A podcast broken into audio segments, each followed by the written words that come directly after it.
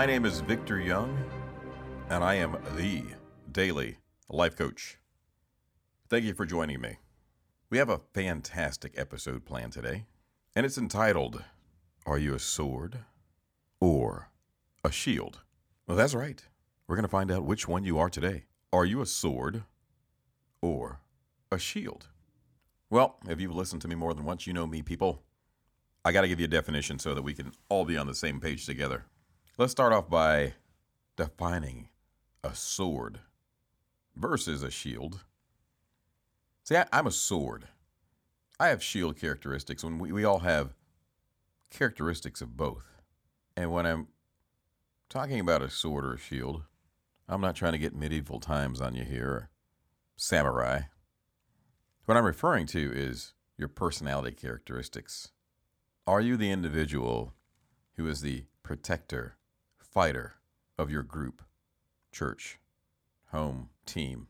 Are you the individual who raise your sword with honor, with great honor, to protect your loved ones, the individuals that mean the most to you?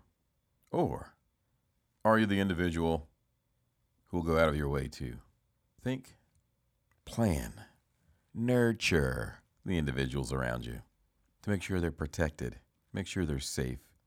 I'm going to keep you out of trouble. Jack, the wagon, Mr. Jack Wagon. I'm going to keep you out of trouble by making sure you're not angered to wrath and respond in an aggressive manner. I'm going to make sure that you have all the things that you need so that you're comfortable and confident about yourself and you're able to, to go about your day in a very deliberate, very happy manner. Are you a shield? And you know, people assume because you're a male or a female that all males are sword and all females are shields. That is not the case. There's some women out there that if you offend them or you cross them, they will whip out their sword and use it on you quicker than a guy will. Give you a little old school orange is the new black shanking. Is that what they call it? Do they call it shanking? I don't know. I'll have to look that up later. Producer, Google that for me. Back to the difference between a sword and a shield. That sword personality is aggressive. They might even be a little bit aggressively predictable, which is not good. You know, I think that's one of the drawbacks to that sword personality is if you're not careful, you can really become predictable as a sword. People can push that button and they know you're going to snatch that puppy out of your holster, out of your sheath. That what it's called? A sheath. Sounds like it. Sheath. It's like a sword sound. I think that's why they call it that. Makes a sheathing sound as it's pulled, displayed in honor, like a knight. Why is it even important to know if you're a sword or a shield? Why? Because other people will know if you're a sword or a shield. And when others know about your characteristics, your demeanor, the way that you think, the way that you're wired, you must know. In the world where there's a anything to gain or anything to lose, you must know yourself inside and out because your competitors, your teammates, your enemies, they will all know who you are. They will know you better than you know yourself at times because it's their job, or it may be in their best interest, to know you inside and out. And without this ability to know you, they are at a disadvantage. Your coach can't coach you and maximize your skill sets without knowing you inside and out. Are you instinctively aggressive? Are you an individual that he can move into that striker position, that forward position to go attack? Or do you have a defensive mind that you want to protect the keeper? You and your fellow center back, protecting that back line at all times. What are you? What are your characteristics? Shield versus a sword. Is one better than the other? I would say no. They're both necessary. Protective instincts are exhibited, they're executed, they're shown in different ways from each individual. That sword is going to hop out ahead of the process. Swords can be dangerous at times because we can be predictable. I say we because I, I'm a sword. And that predictability can lead us to that canyon that we're flanked on both sides and the top. Someone comes in behind us, like the old westerns back in the day. Cowboy rides into the canyon on his horse, gets into the canyon, and someone cuts him off from behind. Guys are standing up on the canyon banks, standing up top, and he's in a box, and he must fight his way from the box to his safety. But there's no fear from that sword, fighting his way through some dark canyon. It's what we do before lunch. Dark canyon fighters. But that shield is going to say, you know what? You may not want to go into that dark canyon. There might be some dangerous gremlins, minions, possums, raccoons, I don't know. Some wild beast of sorts, a panda, I don't know, something dangerous lurks in that canyon. That shield is going to give us two other ways we can get to our destination. They're going to make sure we have protective clothing, sunscreen, a sandwich, backup bottled water. They're great planners. And I've had to learn to take on the characteristics of a shield because my primary temperament is that of a sword. I used to be the individual that I would say, hey, we're going to climb this mountain. And instead of packing a nice, warm, cozy mountain climbing kit, and I would say, don't worry, there'll be individuals who didn't make it along the way. We'll just take their coats and their rations and we'll charge to the top. Onward and upward, we'll charge our way to the top. We don't have food. We'll find a polar bear, a sideways mountain climbing goat, and we'll make coats and have goat meat. I don't know. I, I just, I didn't plan. I charged ahead. And as I got older, I realized charging ahead with my sword wasn't always the best option. We're not talking about swords to try to talk anyone out of being a sword because, frankly, I'm still a sword. Once a sword, always a sword. It may be a samurai, ninja. I know the sword type may change, but a sword is still a sword. You know, those shields have little holes in their game as well. Unfortunately, shields can be easily manipulated because they're so nurturing. They like to nurture. And that nurturing instinct can leave them open to individuals who are aware of who they are. Let's give an example Mr. Shield. Two different types of managers. There's a manager who says, I need you to accomplish your performance goals by this date. And what do you need in order to accomplish your goal? Matter of fact, here's my sword. Talk to more customers, jump higher, run faster, get it done. And then the shield temperament says, Little Johnny Jackwagon, what do you need? What do you need? To make yourself better? What are you lacking in your life? And little Johnny Jackwagon says, I just need you to do this for me for a while and show me how to do it, and I'll get better at it. No one's ever taught me. No one's ever taken the time to ask me these questions like you have. And the next thing you know, we're doing little Johnny Jackwagon's work for him. Next thing you know, you found out he's been trained six times and he's a master at delegating his job functions to his leaders, his peers, his clients, any and everyone he can possibly reassign his work to. Swords can be very difficult to work with at times because we have massive goals. We have no fear. We charge the line. We move the line. We make things happen. Shields like to ponder, think, plan, rethink again, consult, discuss. While a shield is doing all that, a sword's already gotten the job done a lot of times. That or he stacks them high while he's trying to figure it out, or she. It's okay to even tell people if you're a sword or a shield as long as you know the weaknesses or the vulnerability attached to being a sword or a shield. Once you declare who you are, individuals will try to exploit those weaknesses. And then the swords, you'll have every bear trap in the world thrown in front of you. You're so good at this. Will you go talk to this person for me? You're so good at this. Can you make this call? With no research notes, no background, no nothing. You're so good. Why are swords needed That's that's the million dollar question. Why is a sword needed in a relationship? I'll give an example. Swords are needed because every now and again you just got to get things done. Every now and again you've got to break a few eggs. And what I mean by that is this. Every now and again some individuals will not be responsive to a nice calm conversation. Every now and again you've got to be able to put someone on a dime and say by this date and this time I need this expectation, this outcome, this delivery, this behavior, whatever it is. And swords are really good at that.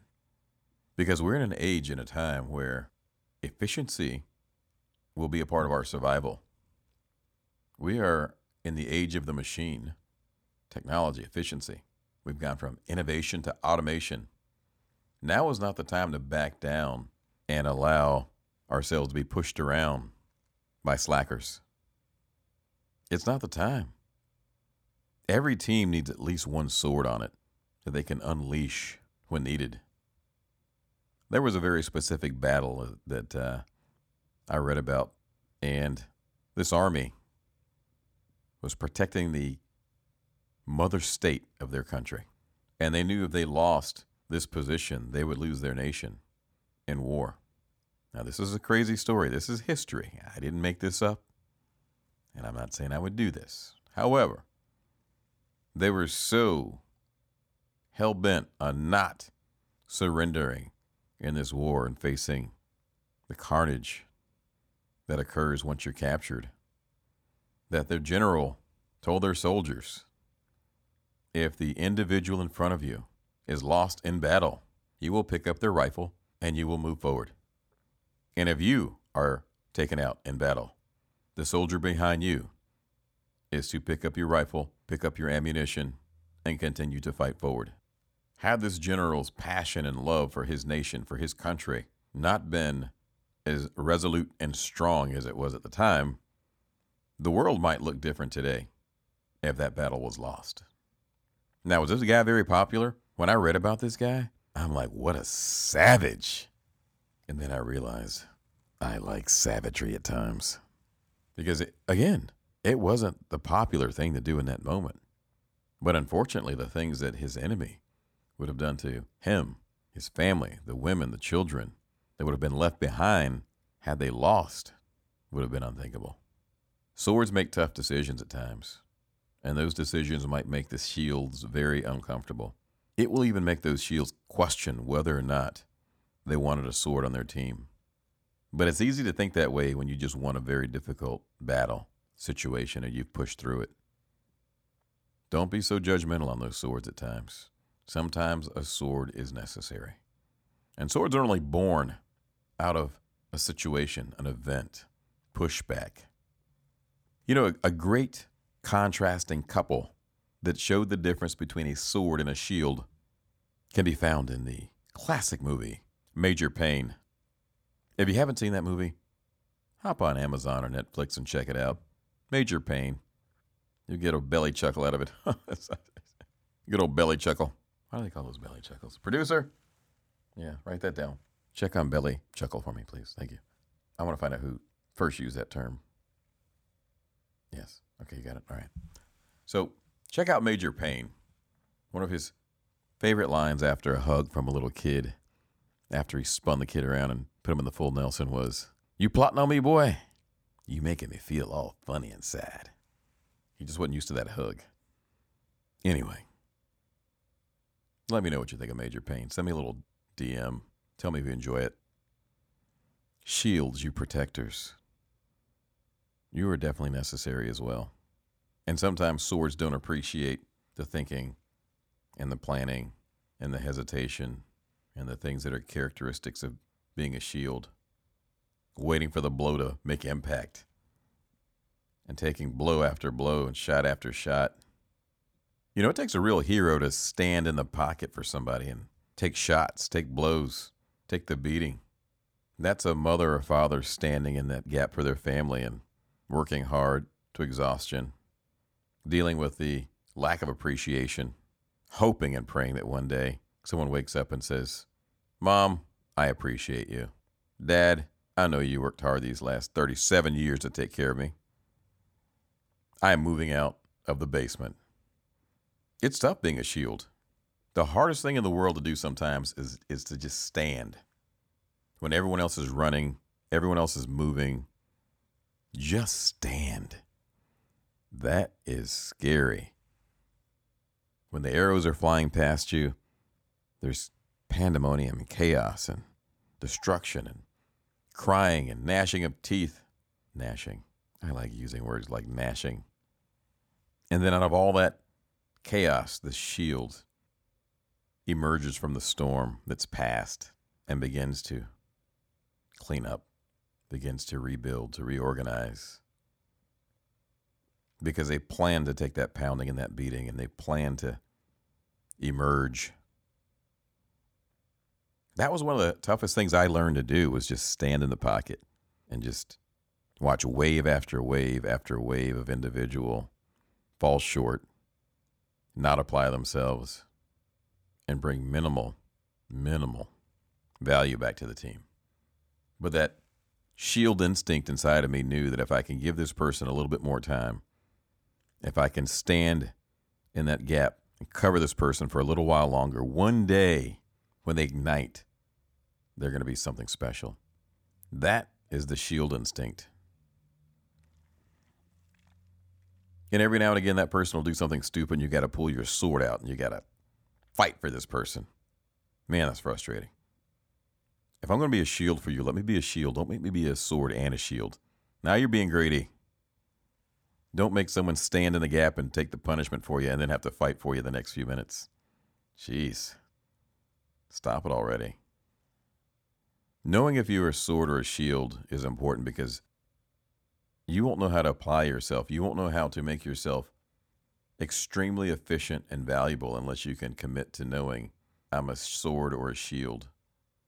But I expect to fall short because I set my goals so lofty and so high that if I hit them every day, I don't know. It wouldn't be a goal now, would it? It wouldn't be a great stretch goal. It wouldn't be a vision. Know what you are and accept it. If you're a sword, accept it. If you're a shield, accept it. And then build on it. How can I be the best darn shield in the world? How can I create margin for individuals in their life at my nonprofit? How can I shield them from all the horrible things that are happening around them and give them an opportunity to grow? And then they will one day also become a sword or a shield and protect others. If I'm a sword, how can I accept being a sword and fight for the individuals that are close to me? That was something that I had I struggled with. I struggled with the fact that every single time I had to use my sword, I would feel bad about it. I really wanted to be nice today. I didn't want to say anything mean. I didn't want to fight for anyone. I didn't want to fight for myself. I just wanted to have a sandwich. I just wanted a Reuben from the Carnegie Deli. And they closed the deli. And then things got crazy. That's all I wanted. A bowl of matzo ball soup and a Reuben and a black and white cookie. Hmm? Is that too much to ask for? People, is it too much? Instead, I end up with a dollar slice and an argument. I don't know. Things turn south. But I digress. Own up to who you are, embrace it, and learn to be a master of it. Being a good sword will allow you to not have to yield that power all the time, but walk in the power, which is a difference from using it. When people know you have it and you respect it, they'll learn to respect it as well. You'll have less challenges. You'll have to pull that sword less and less. And you won't have the violent, wild swings that swords can have when they're raw little swords that haven't been forged in fire yet.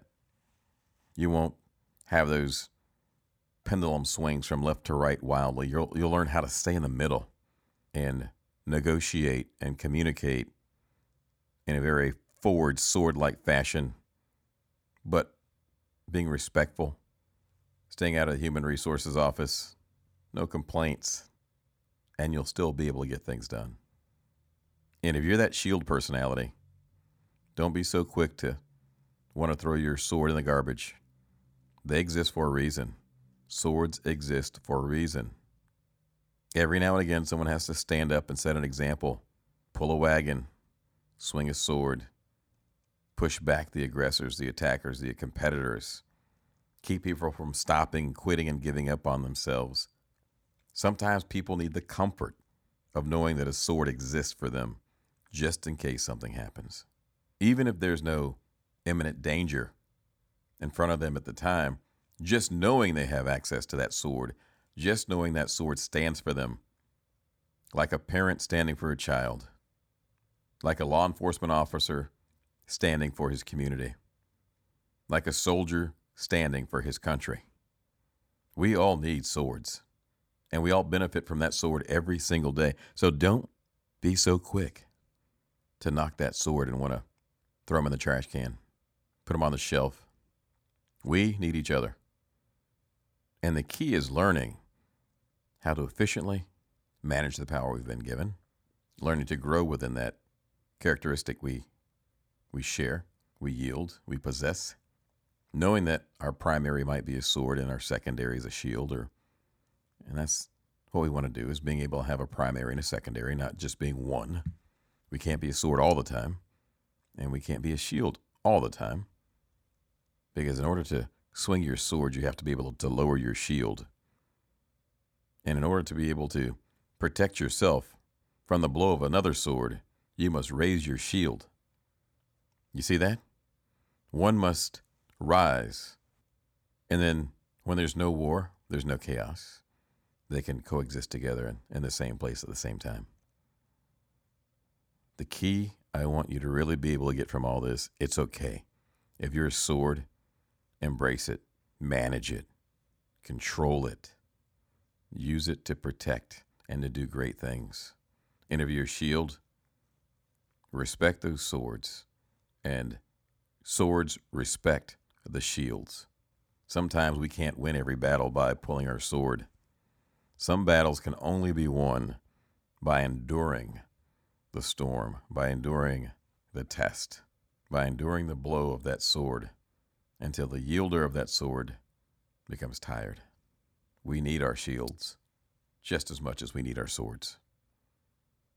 With that said, I'd just like to thank all of our men and women in uniform, law enforcement, military who help make this nation a safer, better place. Sometimes you are swords, sometimes you are shields, sometimes just your very name and your presence, your proximity to a foreign nation or domestically acts as a shield and deters those who would harm us. Thank you for joining me.